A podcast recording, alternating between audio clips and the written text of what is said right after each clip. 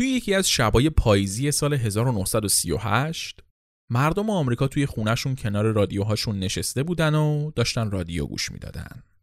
مجری رادیو اول وضعیت هوا رو اعلام کرد و بعدش گفت الان میریم به هتل پارک پلازای نیویورک تا اجرای زیبای ریمون ریکل رو بشنویم. و بعد صدا عوض شد و موسیقی زنده جز شروع شد. چند ثانیه از موزیک نگذشته بود که گوینده رادیو خیلی سراسیمه و با استرس شروع کرد به گفتن اینکه یک خبر فوری به دستمون رسیده و یک سری انفجار گاز روی سطح مریخ دیده شده و شرایط یکم غیر عادیه. دوباره موسیقی زنده شروع شد. مردم هاج و واج مونده بودن که چه اتفاقی داره میافته. سی ثانیه بعد دوباره موزیک قطع شد و مجری با یه صدای لرزون و وحشت زده ای اعلام کرد که یک شهاب سنگ چند ثانیه پیش توی یک منطقه مسکونی به شدت با زمین برخورد کرده و همین الان تیم گزارشگر اعزام شدن تا ببینن چه خبره. بعد صدای گزارشگر و مردم شنیده شد و گزارشگر گفتش که یک فضای عجیبی دور شهاب سنگ رو گرفته. تون هم همه صدای پروفسور نجوم شناسی که همراه تیم گزارش رادیو بود میاد که داشت با خودش زمزمه می‌کرد این دیگه چه بلاییه. همین زمان که پروفسوره داره سنگ رو بررسی می‌کنه یهو صدای شکستن سنگ میاد و از فریادایی که مردم اطراف می‌زنن معلوم میشه که یک موجود ترسناک از توی سنگ بیرون اومده. صدای جیغ مردم با صدای انفجار و نفس نفس زدن گزارشگری که داره میدوه قاطی میشه و هر لحظه زیاد و زیادتر میشه و یهو سکوت محض میشه. مردم پای رادیوهاشون میخکوب شده بودن و نمی‌دونستن چیکار کنن. بعد از چند ثانیه حداقل یک نفر از هر خانواده داشت یک جمله مشترک رو تکرار می‌کرد. مریخیا حمله کردن. سلام. به قسمت 29 چیزکست خوش اومدین. تو این پادکست من ارشیا برای شما از تاریخ چیزها میگم. چیزایی که زمانی استفاده نمی کردیم امروز استفاده می کنیم و شاید در آینده هم ازشون استفاده بکنیم.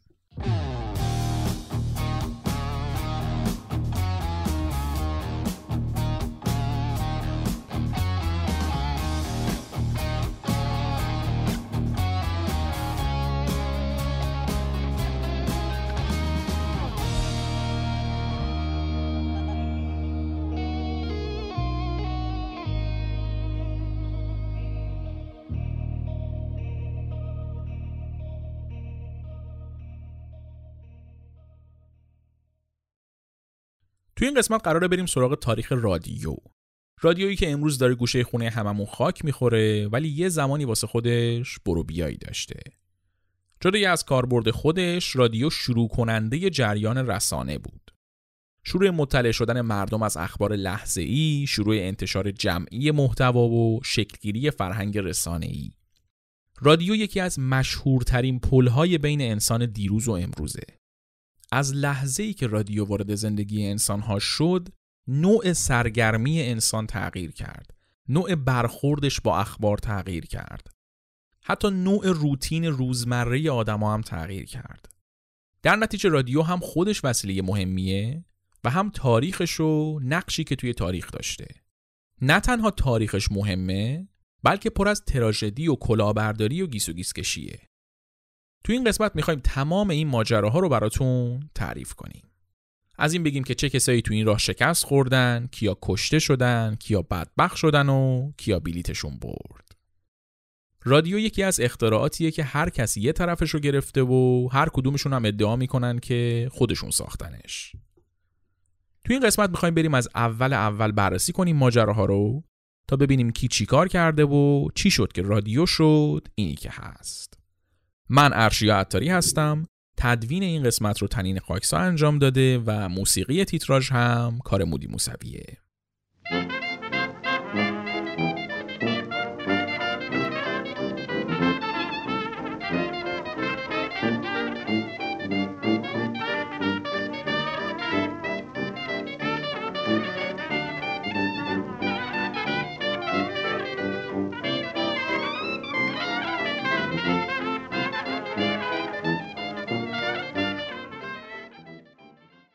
بشر همیشه دنبال ارتباط گرفتن با بقیه بوده. انسان کلا یک موجود اجتماعیه. بعد از اینکه زبان اختراع شد و آدما شروع کردن با آدمای اطرافشون حرف زدن کم کم بشر به این فکر افتاد که بتونه با کسی که ازش فاصله داره هم ارتباط بگیره بتونه خبری رو بهش برسونه حرفی رو بهش بزنه یا اینکه از یک خطری مطلعش کنه این شد که کم کم روش های مختلف از علامت دادن با دود گرفته تا نام نوشتن ابداع شدن. تا چندین و چند قرن روش اصلی ارتباط بشر با آدمایی که ازش دور بودن نامه بود. این وضعیت همینجوری ادامه پیدا کرد تا اینکه رسیدیم به قرن 19 توی قرن 19 یک اتفاق خیلی خیلی مهمی افتاد و سیستم ارتباطی بشر رو زیر و رو کرد. چی شد؟ تلگراف اختراع شد. حالا چطوری بود این سیستم تلگراف؟ یک دستگاهی بود که به یک شبکه ای از سیم وصل بود و می‌شد باهاش پیاما رو به شکل نقطه و خط منتقل کرد. یعنی با زبون مورس کار می‌کرد تلگراف. اینطوری بود که من میشستم پشت دستگاه می‌خواستم که یک پیام بفرستم واسه آقای ایکس که توی یه جای دیگه ای کلا زندگی می‌کنه. مثلا می‌خواستم بنویسم کمک. کمک یا همون SOS به مورس میشه سه تا نقطه سه تا خط سه تا نقطه. من میشستم پشت دستگاه این کدو با اون هندل دستگاه با اون کلید دستگاه می‌زدم. کلید اینطوری بود که می‌زدی روش این حالت نقطه و خط پیدا می‌کرد تخت تخت صدا می‌داد. یعنی مثلا برای SOS که گفتیم اینطوری بود. سه تا نقطه سه تا خط دوباره سه تا نقطه. بعد این دستگاه این کدیو که باهاش زدم و می‌گرفت با سیم انتقالش می‌داد به مقصد. بعد طرف توی دستگاه تلگرافش می‌دید که هندل این دستگاه داره جوری حرکت می‌کنه که این کد رو می‌زنه. بعد کد رو یادداشت می‌کرد به حرف تبدیلش می‌کرد و می‌فهمید که من به کمک احتیاج دارم. این شد که تلگراف شد یه راه حل خیلی خیلی سریع و کارآمد واسه اینکه آدما با هم ارتباط برقرار کنن. از مثالمون هم معلومه دیگه. برخلاف نامه که مدتها طول می‌کشید برسه از تلگراف می‌شد توی موقعیت های اضطراری هم استفاده کرد و توی فاصله های خیلی زیاد هم ازش استفاده کرد.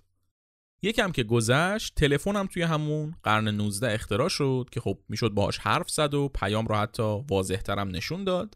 منتها تا تلفن از آب و گل در بیاد این تلگراف بود که به داد مردم می‌رسید. اما هم تلفن و هم تلگراف دو تا ایراد بزرگ داشتن هنوز. اولا فقط واسه ارتباط یک به یک ساخته شده بودن و فوقش می‌شد باهاش یک خبری رو به یک نفری رسوند. نمی‌شد باهاشون کسی رو سرگرم کرد و نمی‌شد چیزی رو دست جمعی اعلام کرد. هیچ ربط خاصی به رسانه نداشتن هنوز. از اون طرف هم هر دوی اینها به سیم وابسته بودن.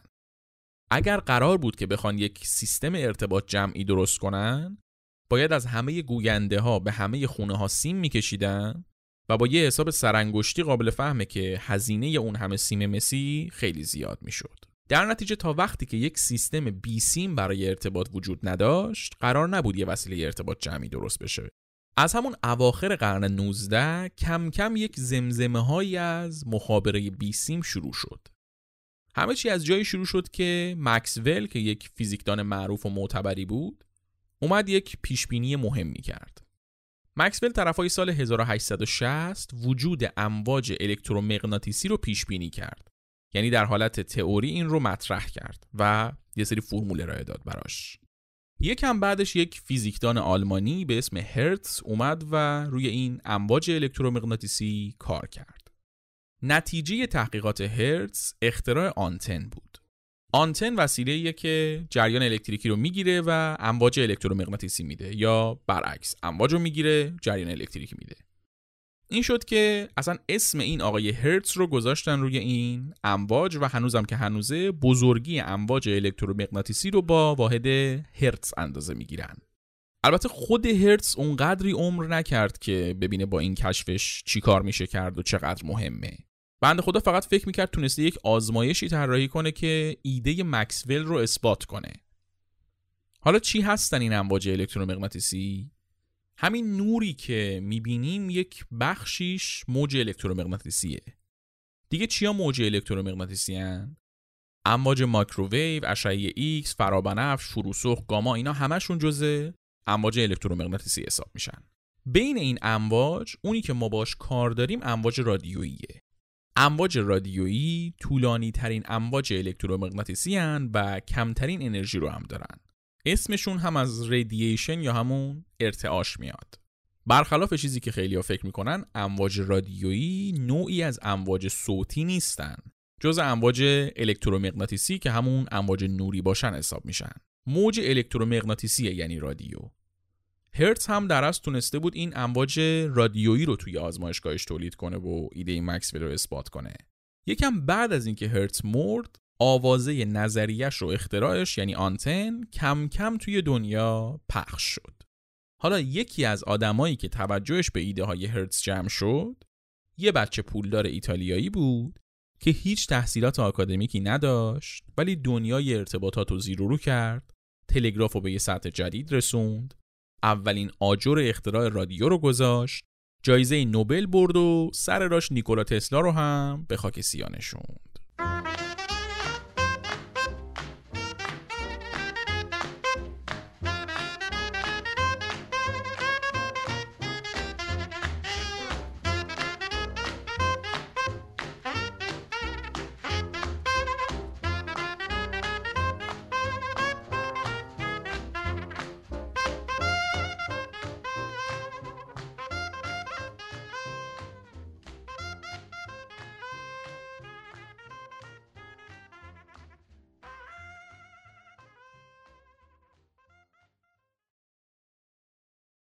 گولیلمو مارکونی یک ناز پرورده به تمام معنا بود. باباش از اشرافزاده های ایتالیا بود و مادرش هم وارث یک امپراتوری ویسکی ایرلندی بود. از همون بچگیشم لوس و نونوربار اومد. ایتالیا یک کشور کاتولیک بود، اکثریت جمعیتش مسیحی کاتولیک بودن و مادر مارکونی که پروتستان بود اعتقاد داشت که سیستم آموزشی کاتولیک مشکل داره و در نتیجه بچه رو نفرستادن مدرسه واسهش معلم خصوصی گرفتن. بعد مادره به معلمه گفته بود هر درسی رو که شاه پسرش دوست نداره درس ندن بهش که خسته نشه یه وقت. این شد که کلا مارکونی نه ریاضی یاد گرفت نه فیزیک. بزرگتر که شد نظریه هرس به گوشش خورد و به نظرش خیلی جالب اومد. بعد از یکم بالا پایین کردن و بررسی کردن تصمیم گرفت از این امواج الکترومغناطیسی برای انتقال تلگراف بدون سیم استفاده کنه. ذهن کنجکاوی داشت تجربی هم خیلی چیزها رو تونسته بود یاد بگیره دیگه ولی خب علم زیادی نداشت. این شد که فکر و ذکر مارکونی شد تلگراف بی سیم. واسه اینکه همچین چیزی بسازه دو تا چیز مهم احتیاج داشت. فرستنده و گیرنده. فرستنده رادیویی که امواج رادیویی درست کنه و ارسال کنه تا باهاش بشه کد مرس تلگراف و ارسال کرد و گیرنده ای که این امواج رادیویی رو بگیره و به شکل کد مرس نشون بده. حالا چطوری ساخت اینا رو؟ سواد درست حسابی که نداشت. همه چیز با سعی و خطا ساخته شد. مارکونی انقدر پول داشت که صبح تا شب بیکار باشه و وقت داشته باشه هزار جور حالت مختلف رو تست کنه. از حق نگذرین پشتکارش هم خوب بود. این شد که هم گیرنده و هم فرستنده رو با سعی و خطا ساخت. البته که طرح اولیه جفتش رو دزدیده بود. اول از ماجرای گیرندش شروع کنیم. هرتز یک همکاری داشت به اسم لاج. این آقای لاج خیلی از مرگ هرتز متأثر شده بود. توی مراسم تجلیلی که برای هرتز گرفته بودن این تصمیم گرفت بیاد یک سخنرانی سوزناکی بکنه. بعد برای اینکه به همه نشون بده هرتز دقیقا چه اختراع مهمی کرده یک سیستمی طراحی کرد که باهاش بشه امواج رادیویی رو به حاضرین نشون داد. حالا یه بخشی از این دستگاهی که این آقا ساخت کار یه گیرنده رادیویی رو می‌کرد. مارکونی هم که قضیه این دستگاه رو شنیده بود اون گیرنده ها رو گیر آورد و انقدر روش کار کرد و سعی و خطا کرد تا تونست یه گیرنده قابل قبول واسه پروژه خودش بسازه. این از گیرندش فرستندش چیوری ساخت؟ آنتنی که هرت ساخته بود خودش یه فرستنده بود. منتها برای هدفی که مارکونی داشت یک فرستنده خیلی قوی لازم بود که امواج رادیویی خیلی قوی بسازه که بتونن یک فاصله خیلی طولانی رو طی کنن و پیام رو منتقل کنن. برای ساختن فرستنده هم دیواری کوتاهتر از نیکولا تسلا پیدا نکرد. تسلا چند سال قبل از این قضایا توی نمایشگاه جهانی پاریس درباره امواج رادیویی که سوقاتی هرتز بود شنید و توی سرش یه لامپ روشن شد. اومد فرستنده هرتز رو برداشت برق باتریش رو با برق متناوب عوض کرد و یه تغییرات اساسی توش داد و نتیجه کار شد یک فرستنده ای که می‌تونست جریان متناوب خیلی خیلی شدیدی رو منتقل کنه. تسلا همین اختراعش رو ثبت کرد و کلی خواب دیده بود واسش. البته تسلا هدفش این نبود که بخواد با امواج رادیویی پیام جابجا کنه. رویای تسلا این بود که بتونه روشنایی بیسیم به وجود بیاره و اتمسفر رو با الکتریسیته پر کنه. این اختراعش که به اسم سیم پیش تسلا معروف شد قرار بود یک برج بزرگ فرستنده باشه که بدون سیم برق منتقل کنه. همون زمان جی پی مورگان که یک بانکدار و سرمایه گذار خیلی خیلی بزرگ بود اومد 150 هزار دلار داد به تسلا که ایدهش رو عملی کنه. حالا همزمان با همین اتفاقا مارکونی هم داشت روی فرستندش کار می‌کرد. نتیجه کار مارکونی بعد از روزها سعی و خطا شد یه سری برجای فرستنده امواج رادیویی که خیلی خیلی شبیه برجای سیمپیچ تسلا بود. واقعا نمی‌دونیم ایده تسلا رو دزدیده بود یا نه. منتها به طور قطع میشه گفتش که بعد از تسلا ساخته بود اینا رو. اصلا واسه همینم نتونه ثبت کنه اختراع این فرستنده رو چون می‌گفتن تسلا عین همین رو قبلا ثبت کرده. ولی مارکونی خیلی توجه خاصی به این موضوع نکرد و با پول ددی شروع کرد ساختن فرستنده های خیلی خیلی عظیم. یک ایستگاه فرستنده توی آمریکا ساخت و یکی توی انگلیس. بعد از اینکه تموم شد کار ساختن این فرستنده ها همه چیز برای تلگراف بیسیم حاضر بود و قرار شد اولین پیام مخابره بشه. یکم بعد مارکونی ادعا کرد که پیام SOSی که فرستندش توی انگلیس مخابره کرده بود رو وقتی 2200 مایل باهاش فاصله داشته دریافت کرده. چرا میگیم ادعا کرد؟ چون یکم بعدش معلوم شد خالی بسته. این هم واسه اینکه کم نیاره اومد گیرندش رو گذاشت توی کشتی بعدش هم کشتی رو پر از مسافر کرد تا همه شاهد باشن بعد شروع کرد از فرستنده دور و دورتر شدن نتیجه این شد که تونست توی فاصله 2000 مایلی از فرستنده پیام رو دریافت کنه توی شب البته. تو روز بیشتر از 700 مایل نمی‌رسید پیام. حالا واسه اینکه دلیل این تفاوت روز و شب و بدونیم یکم باید بیایم عقبتر. از همون اول که مارکونی شروع کرد روی این سیستم کار کردن یک سوال بی جواب توی کارش بود. امواج رادیویی خطی حرکت می‌کنن. زمینم گرده. بعد اگه یه موج رادیویی خطی از یه ایستگاه فرستاده بشه از یه جایی به بعد این دیگه قابل دسترسی نیست. چون زمین گرده دیگه موجه که مستقیم حرکت کنه از اتمسفر میره بیرون. تصور کنید یه کره داشته باشید بعد بالاش یه خطکشی رو بذارید. با مثلا زاویه یه چهل درجه. تا یه جایی این با سطح کره برخورد می‌کنه. از یه جایی به بعد دیگه از کره خارج میشه دیگه. اونی که توی نیم کره پایینیه که برخوردی نداره با اون نمی‌تونه اون امواج رو بگیره. حالا تو مقیاس خیلی بزرگتر اینو برای زمین تصور کنید.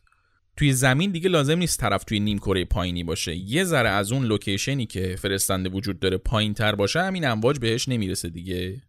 مارکونی جوابی برای این مشکل نداشت. منتها با خودش می‌گفت که من نمی‌دونم این چطور میشه ولی مشکل ساز نخواهد شد. گردی زمین تأثیری نخواهد گذاشت تو این قضیه. ما این کار رو انجام میدیم ببینیم چطوری نتیجه میده دیگه. نشدم نشد دیگه. حالا دو سه میلیون دلار پول خرج کردیم دیگه. جالبی قضیه هم همینجاست که با وجودی که دلیلش رو نمی‌دونست درست گفته بود. تأثیر خاصی گردی زمین نمیذاشت تو این قضیه. چرا حالا؟ چند وقت بعدش یک فیزیکدانی اومد این قضیه رو کامل توضیح داد و معما رو حل کرد. داستان از این قراره که درسته که امواج رادیویی خطی حرکت می‌کنن. منتها توی اتمسفر زمین یک چیزی وجود داره که این امواج رو منعکس می‌کنه. انگار موجا تا یه جایی میرن بعد می‌خورن به آینه مسیرشون کج میشه و به باقی سطح زمینم می‌رسن. در نتیجه امواج رادیویی می‌تونن به جاهایی که نسبت به فرستنده توی سطح دیگه ای از زمین قرار دارن هم برسن. بعد توی روز این موادی که توی اتمسفر باعث انعکاس امواج میشن غلظتشون کم میشه و واسه همین درست حسابی منعکس نمی‌کنن امواج رو. و اینجوری میشه که فقط این امواج تا جایی که خطیان می‌رسن و اگه جلوتر بریم از مسیر امواج پایینتر میایم و نمی‌رسه. اون فاصله 700 مایلی که اینا توی روز تونسته بودن بشنون ماکسیموم فاصله ای بود که می‌شد از فرستنده داشت و دریافت کرد اون امواج رو. بیشتر از اون اگر می‌رفتن وارد یک فضای دیگه ای از کره زمین می‌شدن که اون امواج دیگه بهشون نمی‌رسید. بگذریم. خلاصش این که مارکونی تونست برای اولین بار با امواج رادیویی کد مرس رو منتقل کنه و تلگراف بیسیم بزنه. این وسط تسلا هم در جریان این قضايا بودا؟ تفلک خیلی هم اوکی بود با این قضیه. حتی با وجود اینکه مارکونی رسما داشت نزدیک 20 از اختراعی تسلا رو استفاده می‌کرد تسلا شکایت نکرد ازش. اما همین مارکونی به خاک سیاه نشوندش. قضیه اینطوری بود که همون اولی که مارکونی اومد ثبت کنه فرستندشو بهش گفتن تسلا قبلا اینو ثبت کرده. اینم رفت پیش وکلاش گفت آقا من می‌خوام این اختراع رو ثبت کنم. گفتن خب تسلا قبلا ثبت کرده دیگه شما نمی‌تونی ثبت کنی که گل پسر. مارکونی گفت نه مثل اینکه متوجه نشدین. می‌خوام. یه حرف رو دوبار نمیگن. دلم می‌خواد. این شد که وکلای مارکونی که بابا جونش پولشون رو می‌داد شروع کردن از همون اول کار کردن روی اینکه حق این اختراع رو از چنگ تسلا در بیارن. و خب تو پرونده ای که یه طرف دعوا چند تا وکیل خبره و چند میلیون دلار پول باشه و اون طرف دعوا یه مخترع مهاجر بی پول معلومه کی می‌بره دیگه. سال 1904 دفتر مرکزی ثبت اختراع حق ثبت سیمپیچ تسلا رو از چنگش در آورد و داد به مارکونی که رسما طرح دزدیده بود. یعنی عملا تسلایی که صاحب طرح بود از مارکونی شکایت نکرد بعد مارکونی اومد از تسلا شکایت کرد. و آخرش هم تسلا محکوم شد دیگه. این قضیه باعث شد که تسلا دیگه حق استفاده از اختراع خودش رو همون سیمپیچ تسلا رو نداشته باشه. و جی پی مورگانی هم که روی این اختراع سرمایه گذاری کرده بود پولاشو بکشه بیرون. این شد که چند وقت بعدش برج تسلا رو خراب کردن و نیکولا تسلا بعد از اینکه رویاش با خاک یکسان شد روز به روز بیشتر شکست خورد و در نهایت هم توی فقر مطلق مرد. بدبخت بود این تسلا. از اون ور از ادیسون بکش از این ور از مارکونی بکش.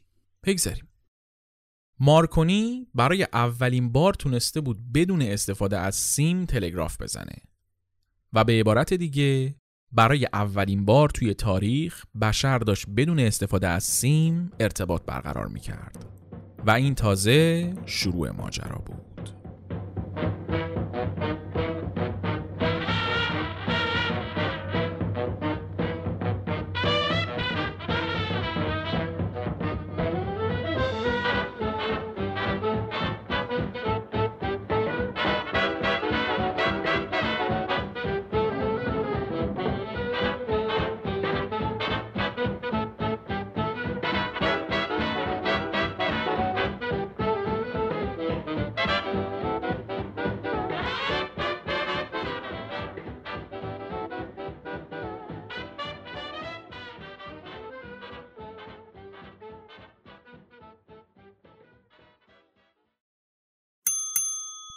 اسپانسر این قسمت چیزکه از شرکت علی باباست.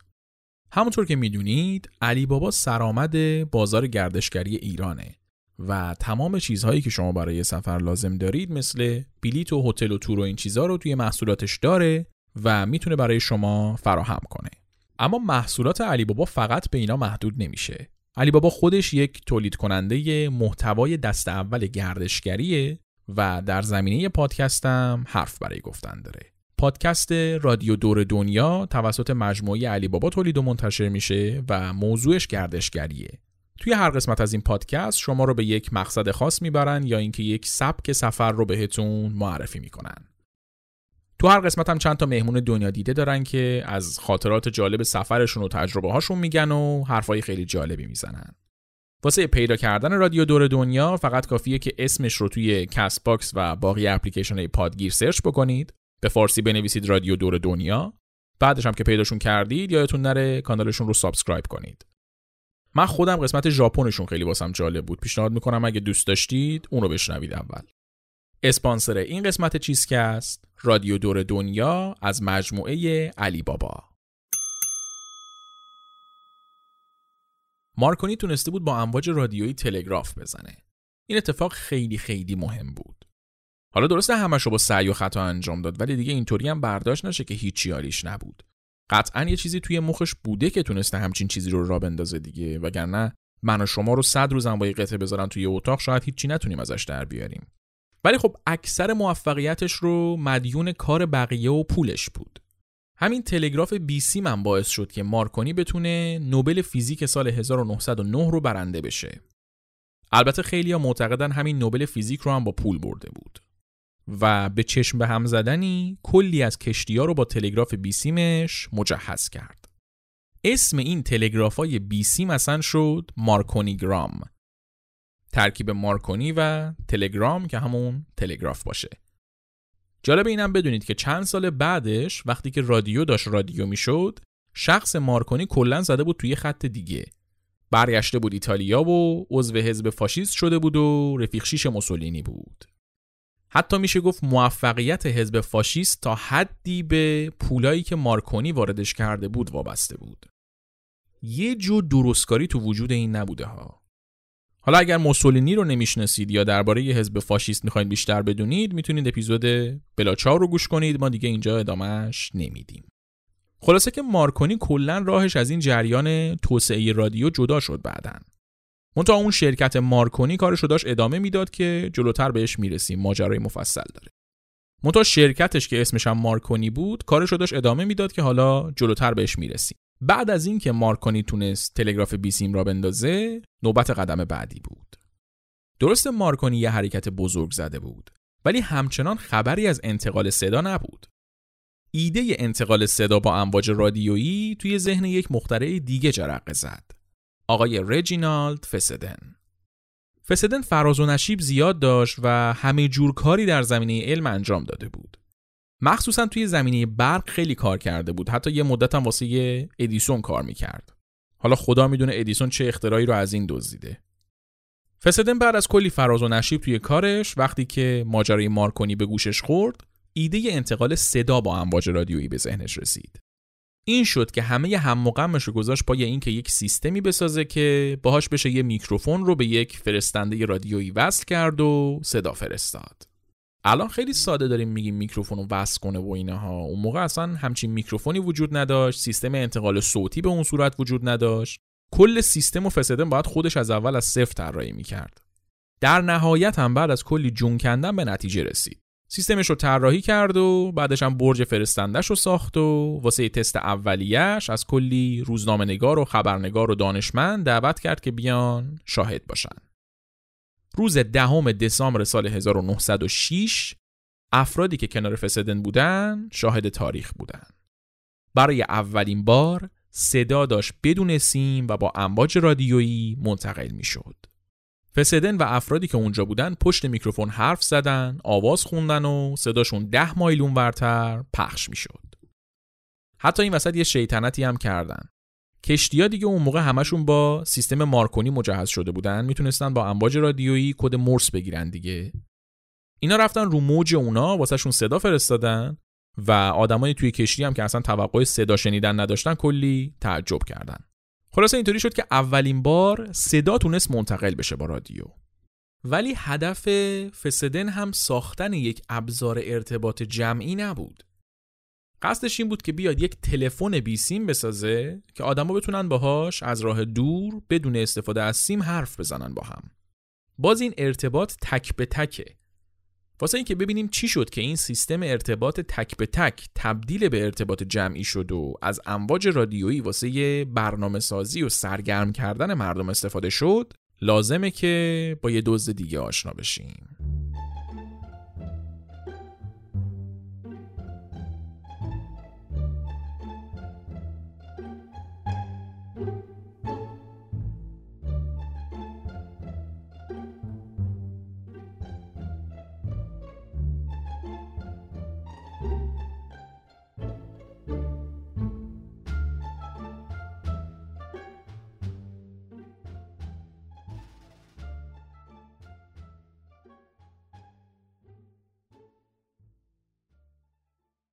لی دفورست یک فیزیکدان آمریکایی بود که از بچگی امر بهش مشتبه شده بود که نابغه است.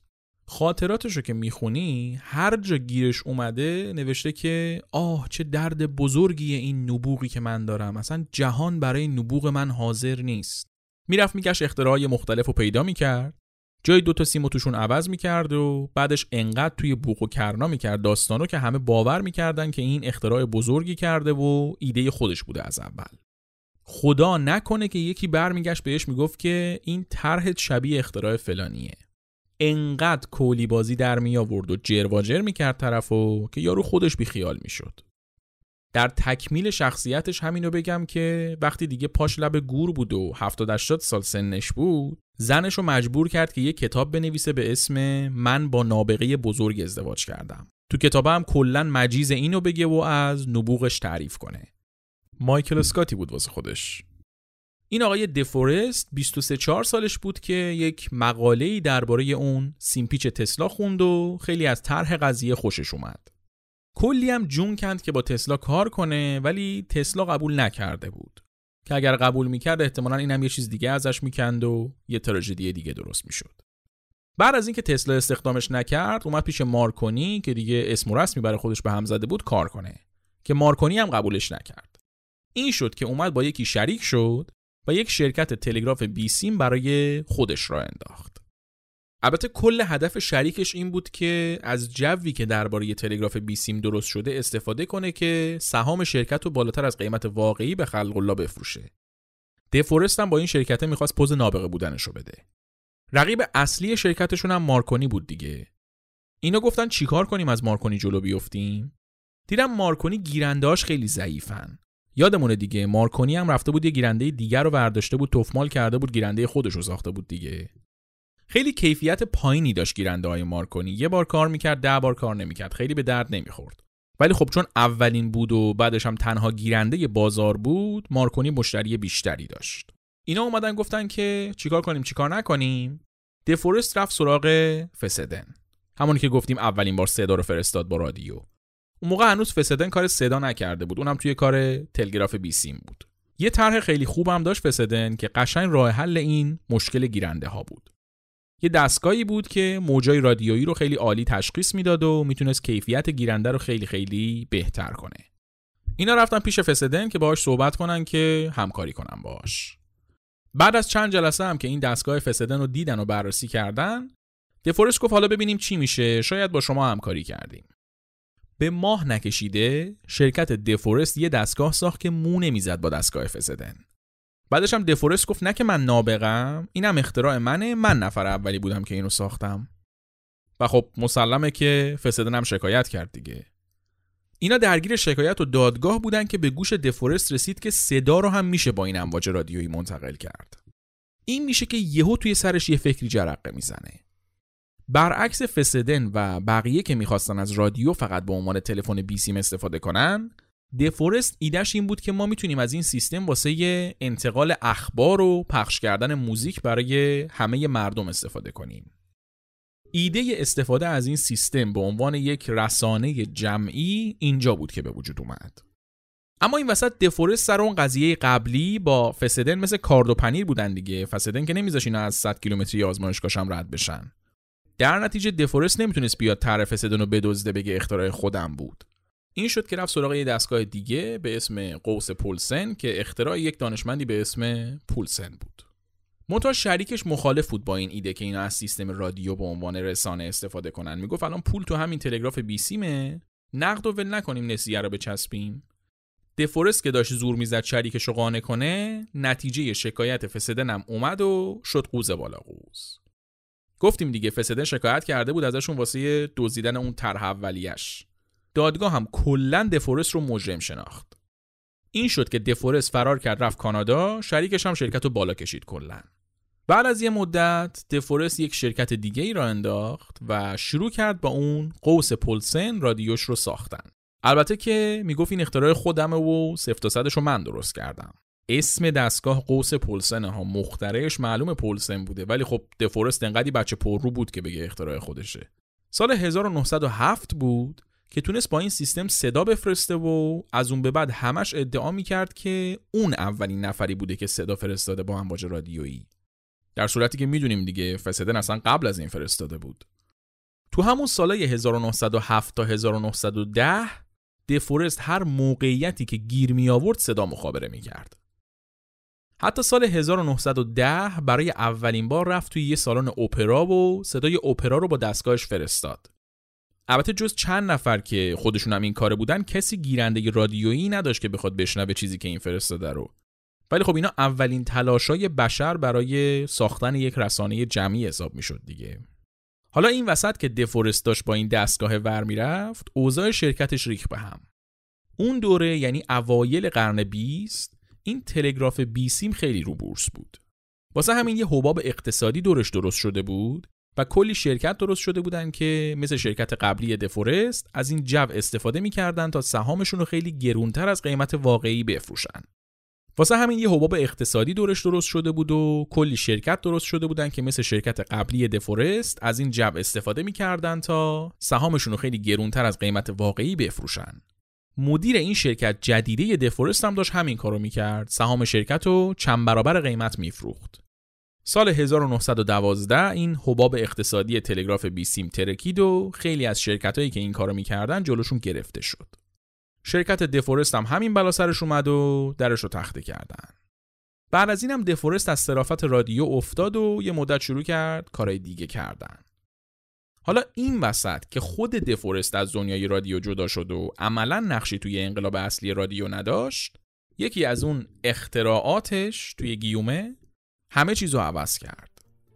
این یکی از کی دزدیده بود؟ عرض می‌کنم خدمتتون.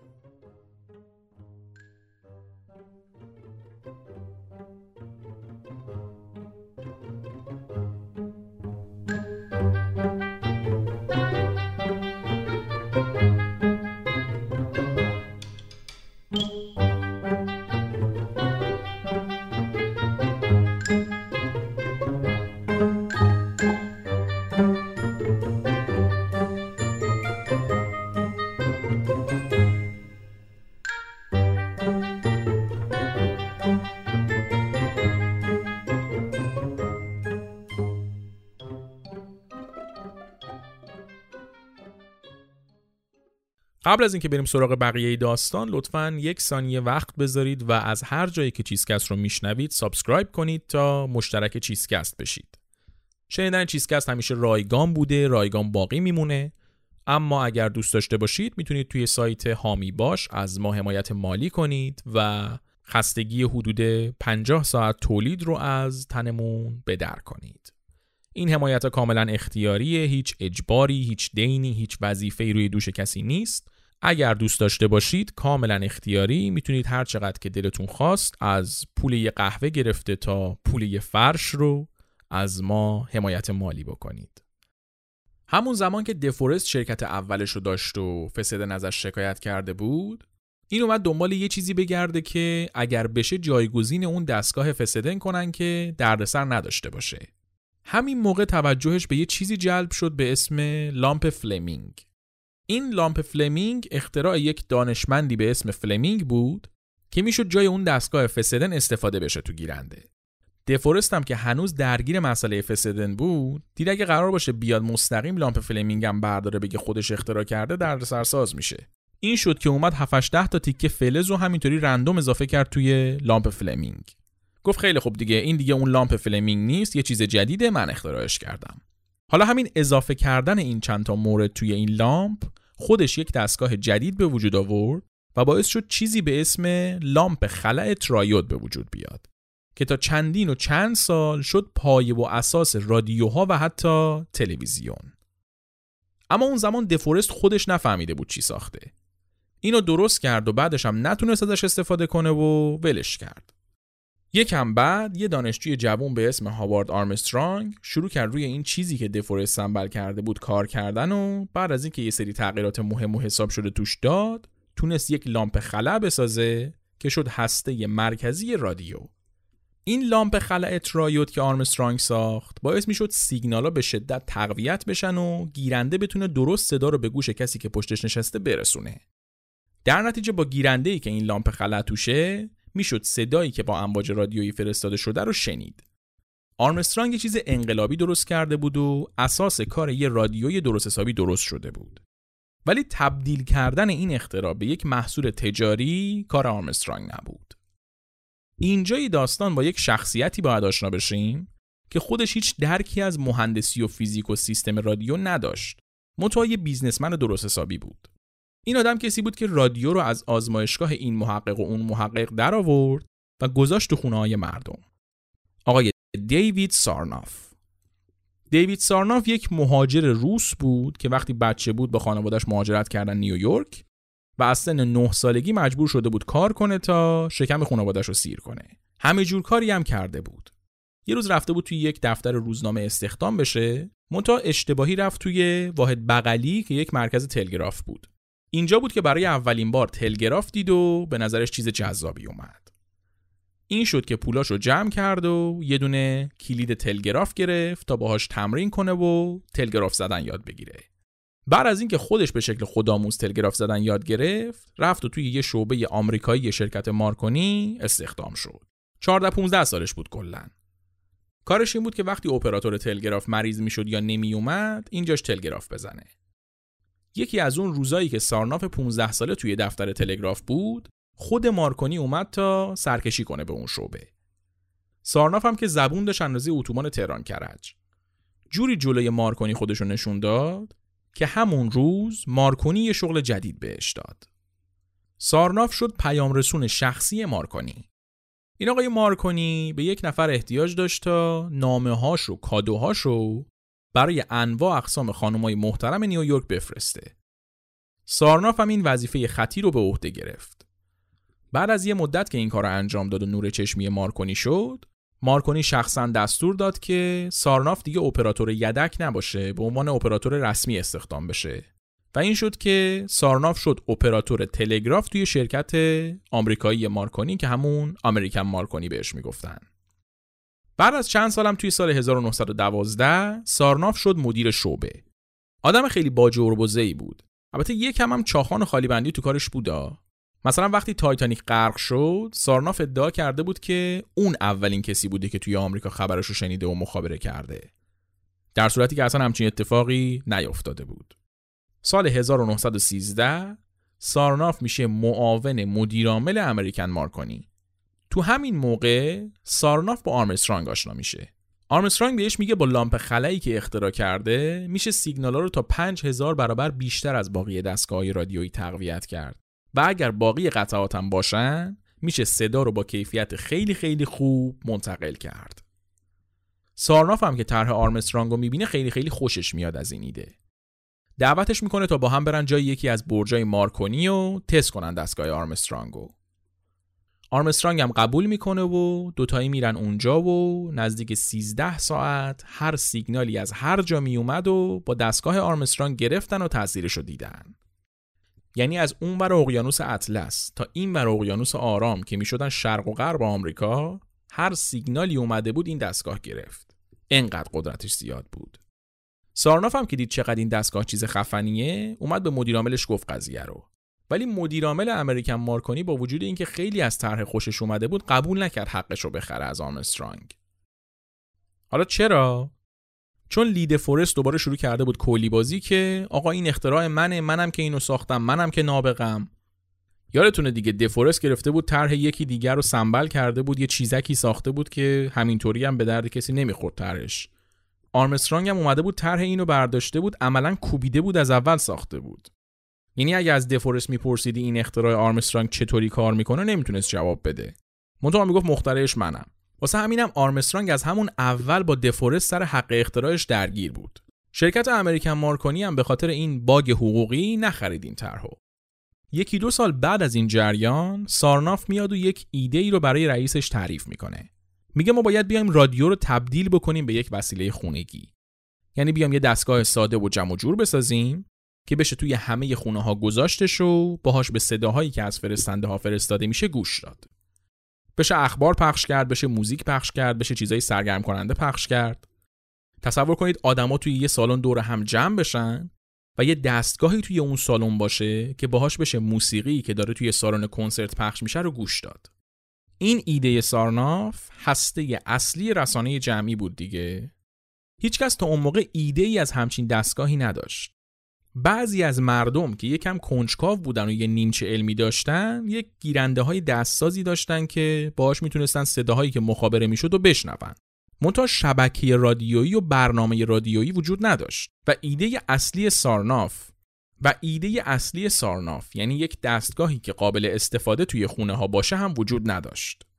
در نتیجه ساختن یه همچین دستگاه گیرنده یه ایده طلایی بود. منتها با وجود اینکه رئیس سارناف از ایدش استقبال کرد، مقامای بالاتر شرکت امریکن مارکونی قبول نکردن این طرحو. این وضعیت همینطوری جلو رفت و تغییری به وجود نیومد تا اینکه جنگ جهانی اول شروع شد. توی جنگ اول تقریبا همه قدرتهایی که درگیر بودن از امواج رادیویی واسه انتقال پیام استفاده کردند. از تلگراف بیسیم بگیر تا استفاده از بیسیمای اولیه برای ارتباط صوتی. آرمسترانگ هم داوطلب شد که بره جنگ. توی جنگ هم آرمسترانگ رو فرستادن پاریس تا روی سیستمای رادیویی ارتش کار کنه. یه سری پیشرفت‌های خیلی مهمم کرد و دستگاه رادیوش رو بیشتر توسعه داد. در طول جنگ جهانی اول دولت آمریکا اومد تمام شرکت های رادیویی رو مصادره کرد تا از امکاناتشون توی جنگ استفاده کنه. همینطور که جریان جنگ جلو می‌رفت نیروی دریایی آمریکا شروع کرد تک تک شرکت های رادیویی رو خریدن و هدفش هم این بود که بعد از جنگ یه مونوپولی درست کنه و رادیو رو کلا بگیره دست خودش.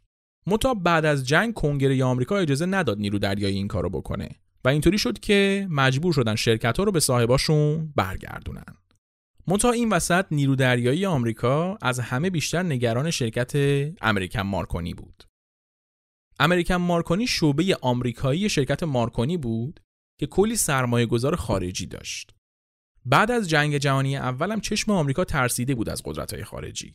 مخصوصا که بریتانیا هم از اون ورداشت زیرساختای رادیوییش رو تقویت می‌کرد و آمریکایی‌ها می‌خواستن دست پیشو بگیرن. این شد که نیرو دریایی آمریکا همه هم و غمش رو گذاشت پای اینکه قدرت رو از امریکن مارکونی بگیرن و کل صنعت رادیوی آمریکا بره زیر دست یه شرکت تماما آمریکایی. حواسمون هست دیگه. تو این دوره رادیو رسانه نیست. وسیله پیام رسانی استفادهش هم اکثرا نظامیه. در نتیجه نگرانی نیرو دریایی آمریکا همچین بیدلیل هم نبود. این شد که قرار شد هر طور شده اینا بیان امریکن مارکونی رو بزنن. اون زمان امریکن مارکونی از یه ژنراتور خاصی استفاده می‌کرد که فقط شرکت جنرال الکتریک تولیدش می‌کرد. دو تا از افسرهای ارشد نیرو دریایی رفتن با مدیرعامل جنرال الکتریک حرف زدن و گفتن که American Marconi رو تحریم کنه و بهشون ژنراتور نفروشه. ولی اینطوری جنرال الکتریک از اونور خیلی ضرر می‌کرد. چون مشتری اصلی این ژنراتورها American Marconi بود. این شد که آخرش قرار شد جای تحریم کردن American Marconi جنرال الکتریک بیاد کل شرکت امریکن مارکونی رو بخره و تبدیلش کنه به یک شرکت تماما آمریکایی. اینطوری شد که سال 1919 جنرال الکتریک اومد امریکن مارکونی رو خرید و اسمش رو گذاشت سازمان رادیویی آمریکا یا به طور خلاصه RCA قرار شد تمام کارکنان RCA آمریکایی باشن و سهامداراش هم اکثرا آمریکایی باشن. بعد از اینکه RCA تأسیس شد اینا اومدن هر چی پتنت مربوط به رادیو بود و خریدن. یه چیزی هلوش 2000 تا پتنت خریدن. پتنت همون حق اختراعه. یعنی عملا کاری کردن که هر کسی بخواد هر کاری مربوط به رادیو باشه انجام بده باید از زیر دست اینا رد بشه. حالا همین زمان که RCA با این تشریفات تأسیس شد سارناف هم که توی امریکن مارکونی معاون مدیر عامل بود اومد توی RCA همون پستش رو ادامه داد. حالا که RCA هر چی پتنت مربوط به رادیو بود خریده بود سارناف می‌تونست اون ایدهش رو عملی کنه و رادیوی خونگی بسازه. تو همین بین سال 1920 یک ایستگاه رادیویی به اسم KDKA توی ایالت پنسیلوانیا یا آمریکا نتیجه انتخابات رو به شکل خبر انتشار عمومی کرد. یعنی جای این که مثل سیستمای رادیویی دیگه از اینجا به اونجا یه صوت رو مستقیم بفرسته یک خبر رو به شکل صوتی ارسال کرد تا هر کس گیرنده داره بگیرتش یعنی اولین پخش عمومی رادیو البته که کسی هنوز تو خونش گیرنده رادیویی نداشت. فقط اون تعداد خیلی کمی که گیرنده های دستساز داشتن یا کارشون با رادیو بود شنیدن این خبر رو سال 1922 یعنی دو سال بعد از این قضیه سازمان خبر پراکنی بریتانیا یا همون سی به عنوان اولین شبکه رادیویی تاریخ تأسیس شد. از سمت فرستنده ها تقریبا همه چیز حاضر بود و فقط لازم بود یه گیرنده خونگی درست بشه. تا همه مردم بتونن رادیو گوش کنن. این مرحله هم سال 1923 بالاخره اتفاق افتاد. سارناف بعد از کلی دم این و اونو دیدن بالاخره آرسیه راضی کرد که رادیوی خونگی بسازن و آرمسترانگ هم استخدام کردن که بسازتش. این شد که اولین ست رادیوی خونگی به اسم رادیولا AR812 ساخته شد و به بازار اومد. این دستگاه یه جعبه بزرگ و شیک بود که یه شیپوری ازش بیرون اومده بود که حکم بلنگوشو داشت. طراحی ساده و جمع جورش هم باعث شد کم کم پاش به همه خونه های آمریکایی باز بشه. دوران حکمرانی رادیو تازه شروع شده بود.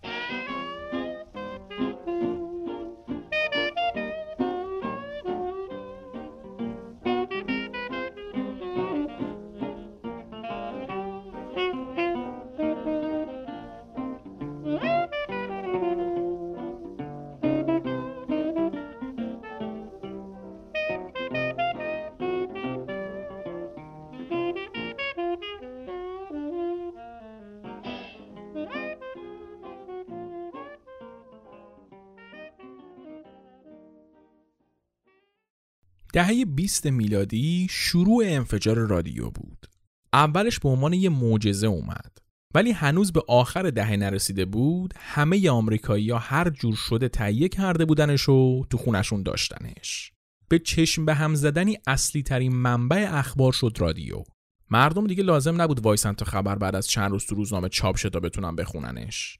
می‌تونستن در لحظه بفهمن توی دنیا چه خبره. و این یه انقلاب بزرگ بود.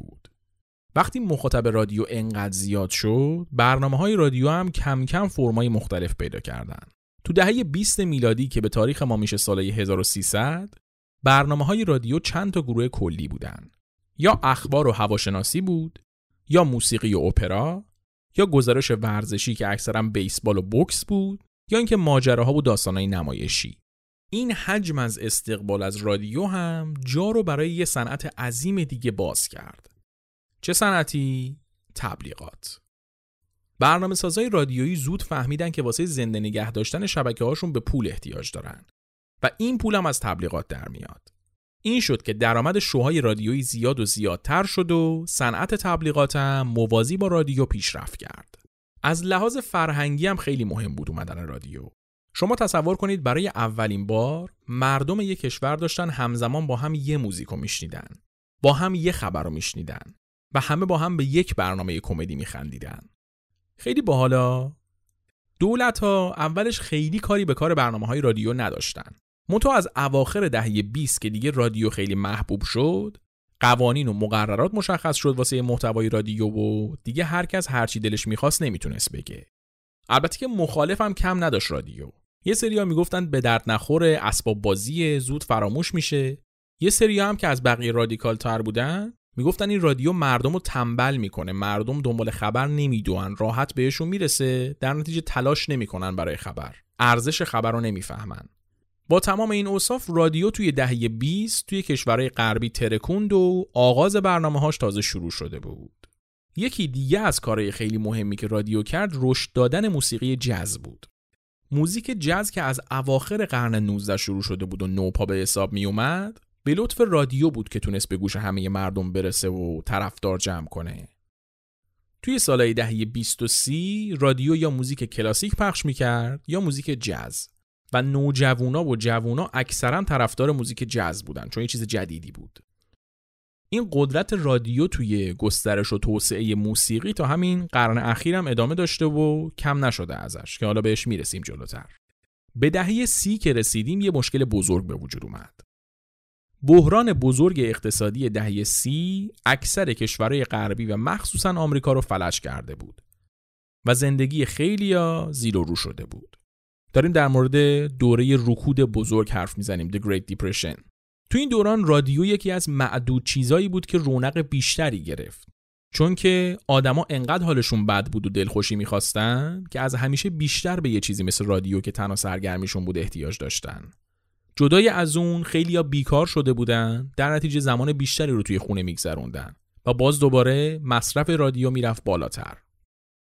دهه سی شروع یه جریان جالب توی برنامه های رادیویی هم بود. توی این دوره معمولا مخاطبای رادیو توی ساعتهای روز زنان خاندار بودن. برنامه مورد علاقه این قشرم چی بود؟ قصه های رومانتیک و جم تیوی تور این شد که توی ساعت روز معمولا برنامه رادیو سریالای داستانی اینطوری بود. بعد تبلیغایی که بین برنامه ها پخش میشن هم اکثرا با توجه به اون برنامه و مخاطباش انتخاب میشن دیگه.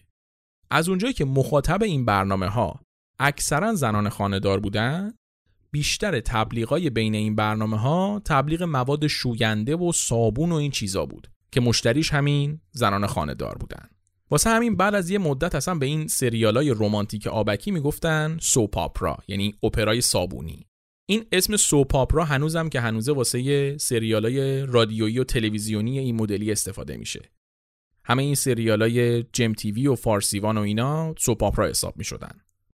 نقش رادیو و اعتبارش انقدر توی دهه سی زیاد شده بود که خیلی از مردم هرچی رادیو می‌گفت و گوش می‌دادن و باور می‌کردن.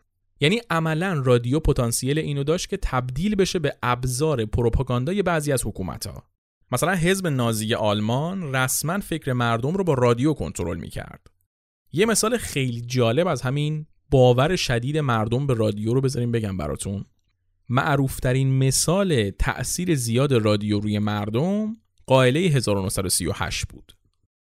سال 1938 اورسن ویلز که ماشاءالله از هر انگشتش یه هنری میبارید یه برنامه رادیویی قرار بود اجرا کنه. موضوع برنامه چی بود حالا؟ یک اقتباس رادیویی از یک رمان علمی تخیلی که موضوعش حمله مریخیا به زمین بود. بعد نمایشنامه خودش به شکل یه برنامه رادیویی بود. انگار که مثلا گزارشگر رادیو داره ماجرا رو تعریف می‌کنه. قشنگ اعلام وضعیت هوا داشت موسیقی داشت بعد وسطش یهو قطع می‌شد و خیلی واقعی می‌گفتن که آره خبر فوری رسیده و مریخیا اومدن و قصه الهازا. حالا این وسط یک اتفاق خیلی عجیب افتاد.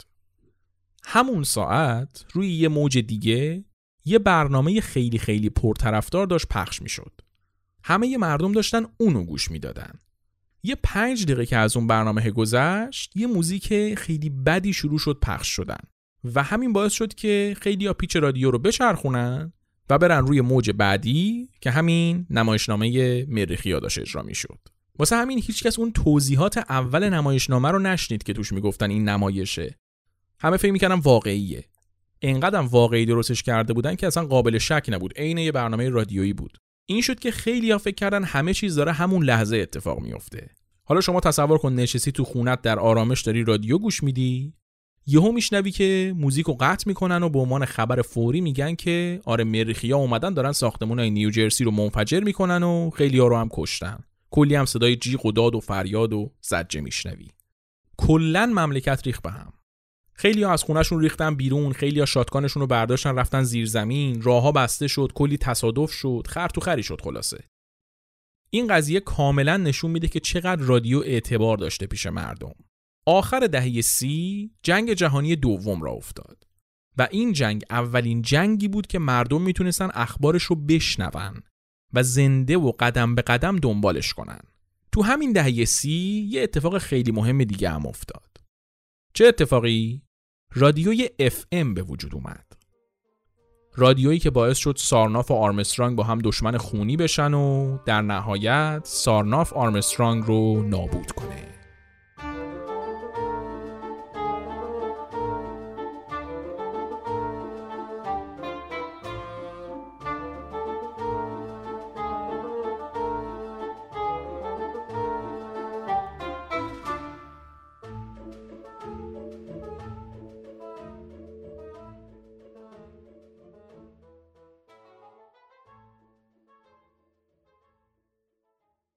تا اواسط دهه سی همه رادیوها با سیستم AM کار می‌کردن.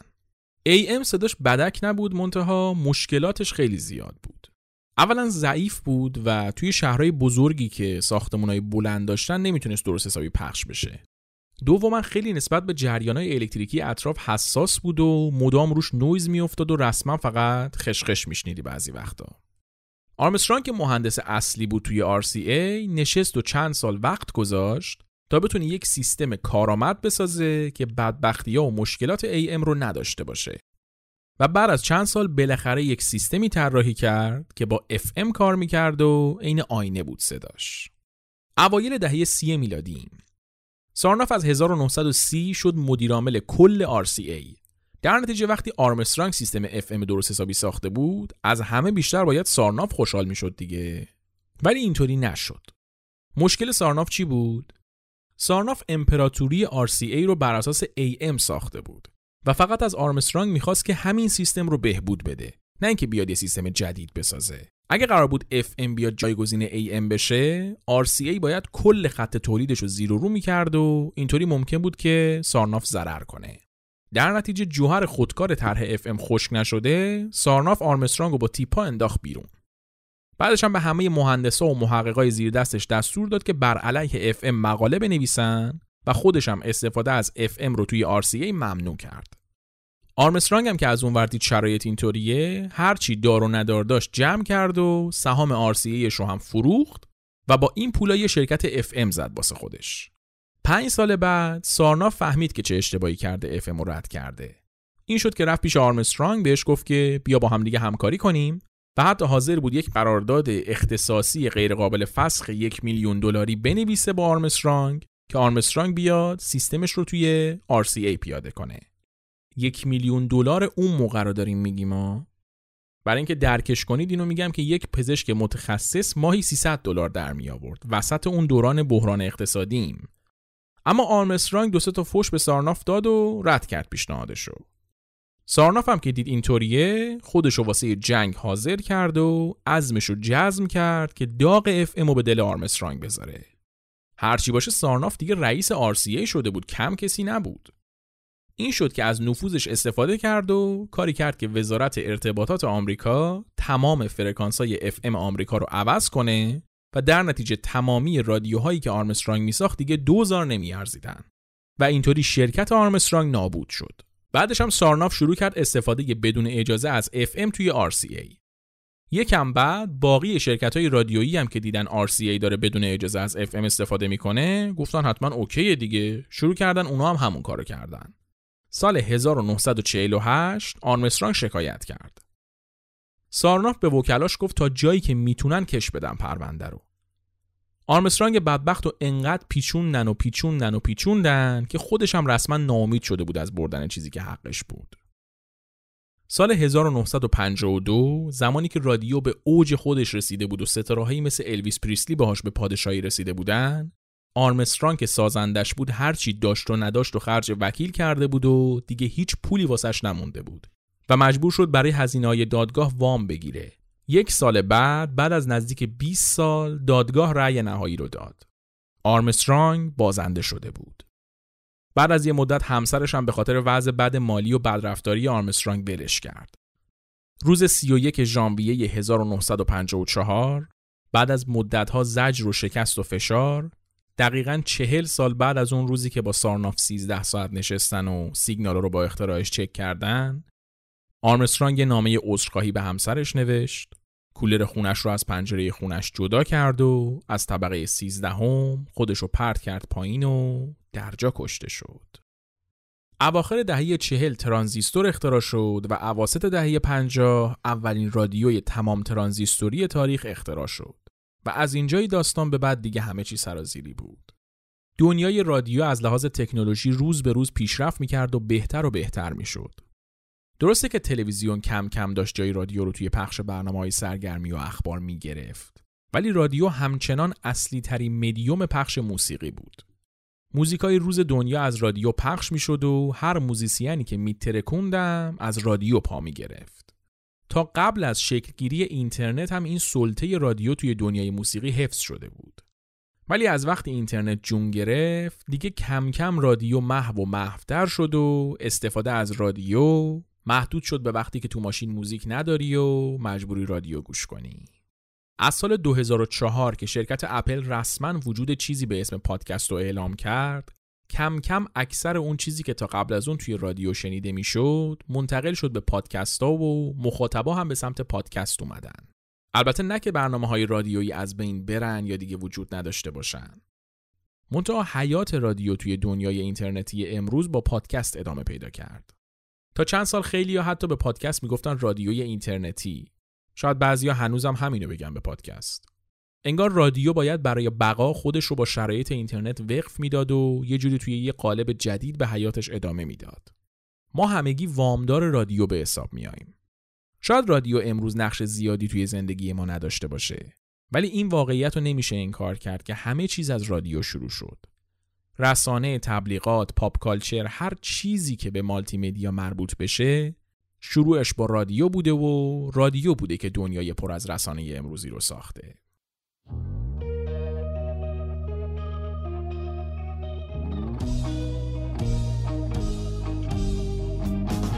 چیزی که شنیدید قسمت 29 چیزکست بود. چیزکست هر دو هفته یک بار توی اپلیکیشن های پادگیر مثل Apple Podcast و Castbox و Google Podcast منتشر میشه. علاوه بر این همه قسمت های چیزکست با یک قسمت تاخیر روی کانال تلگرام چیزکست هم منتشر میشن. حتما از هر جایی که چیزکست رو میشنوید subscribe کنید تا مشترک چیزکست بشید و هر قسمتی که میاد متوجه بشید. واسه حمایت از چیزکست تنها کاری که لازمه بکنید اینه که چیزکست رو به دوستاتون معرفی کنید و اگرم دوست داشته باشید می‌تونید به شکل کاملا اختیاری تو سایت حامی باش از ما حمایت مالی کنید.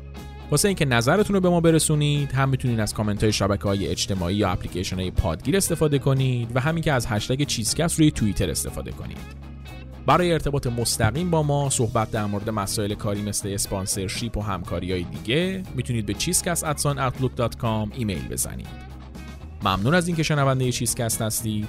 منتظر قسمت بعدی با تاریخ یه چیز دیگه باشید.